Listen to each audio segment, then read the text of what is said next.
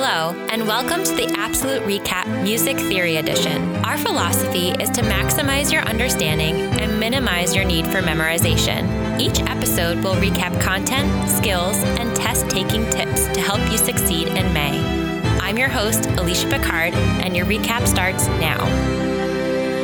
Hi, and welcome to the Absolute Recap Music Theory Edition. Today's episode will recap melodic and rhythmic dictation and sight reading. Let's zoom out. We're in Unit 1 and 2, Music Fundamentals, Topics 1.1 through 1.8 and 2.1 through 2.5. Our big ideas are pitch and rhythm. In this episode, we will do two melodic and rhythmic dictations, each played 4 times, after which we will end with a guided sight reading example. These practice FRQs will push you to audiate, decode, and transcribe. Let's zoom in.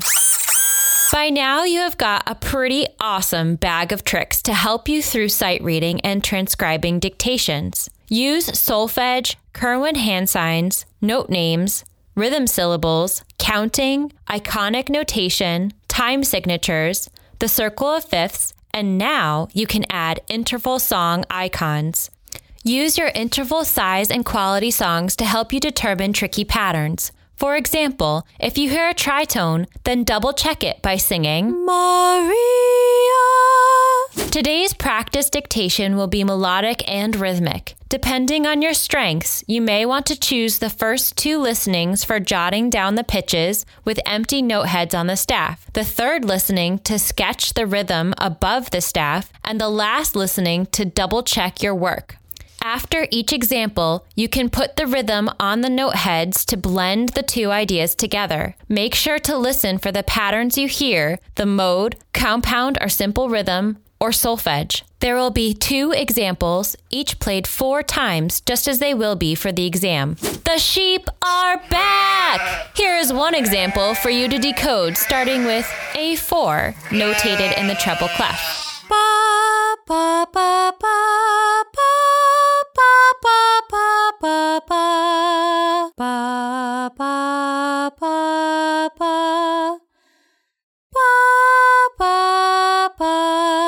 Here is the second listening.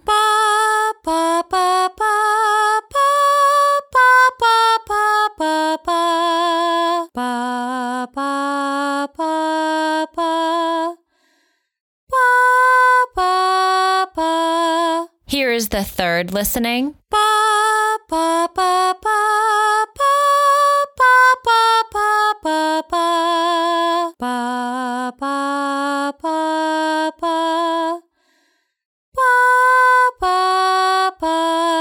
Here is the fourth and final listening.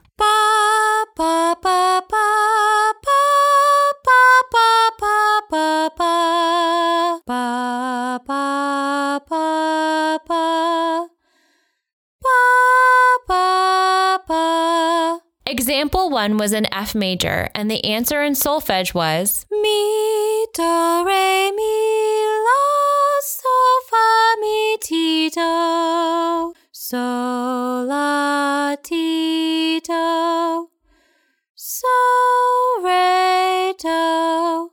The time signature was 4-4, and if I were to count the rhythm, it would be 1, 2, and 3, 4.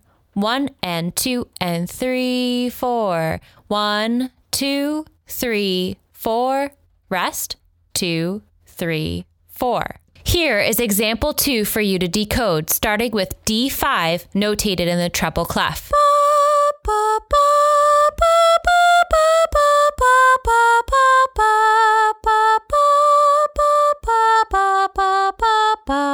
Here is the second listening.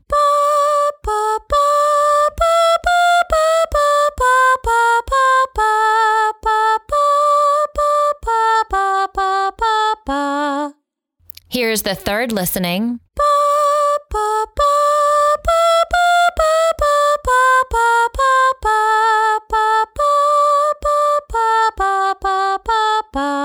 Here's the fourth and final listening.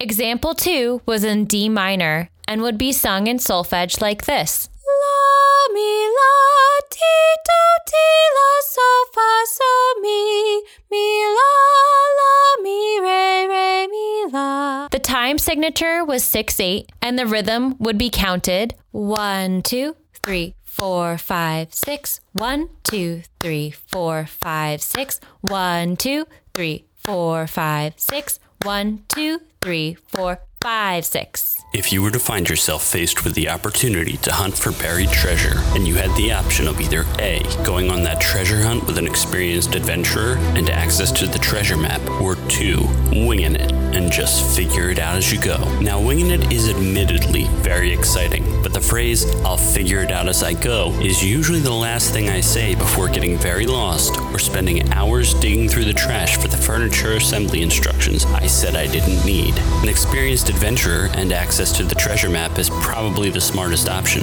Now swap out the word treasure map with study guide, adventurer with teacher, and buried treasure with educational aspirations, and I don't know where I was going with that. But what I do know is that we have study guides, virtual classrooms, and tutoring sessions available now at www.theapsoluterecap.com. Now back to the recap. Remember, the sight reading skill will show up on the exam as a sight singing FRQ. Make sure to look for the time signature, key signature, melodic, and rhythmic patterns. Mentally practice counting the rhythm and singing the solfege separately.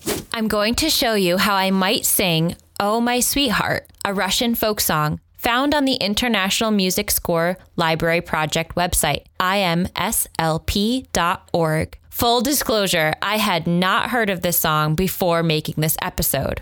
First, I'm going to notice the treble clef, no key signature, the 5/4 time signature, and some occasional B-flat notes in the melody. Since the song starts on E and ends on an A, I am going to assume that the song is in A minor because those notes are in the A minor tonic chord. The B flat can be explained by a relation to the mode A Phrygian or Neapolitan second chord explicitly shown in measure 27 with B flat, D, F, and A. Although this explains the B flat, it is not necessary to know the why for sight reading. I would certainly want to oralize the B natural and the B flat in my head before sight reading the whole song.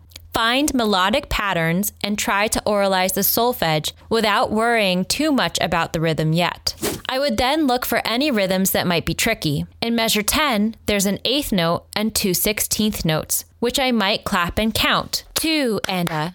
Then I see a dotted quarter note and 8th note rhythm in measure 19. 1 and 2 and. 1, 2 and 3 and 4 and 5 and. Here is how I would sing it with solfege. Mi, mi, do, ti, la, ti, ti, la, sol, re, la, la, sol, la. Do, do, re, mi, la, mi, mi, do, ti, la, ti, ti, la, sol, fa, mi, re, la, la, sol.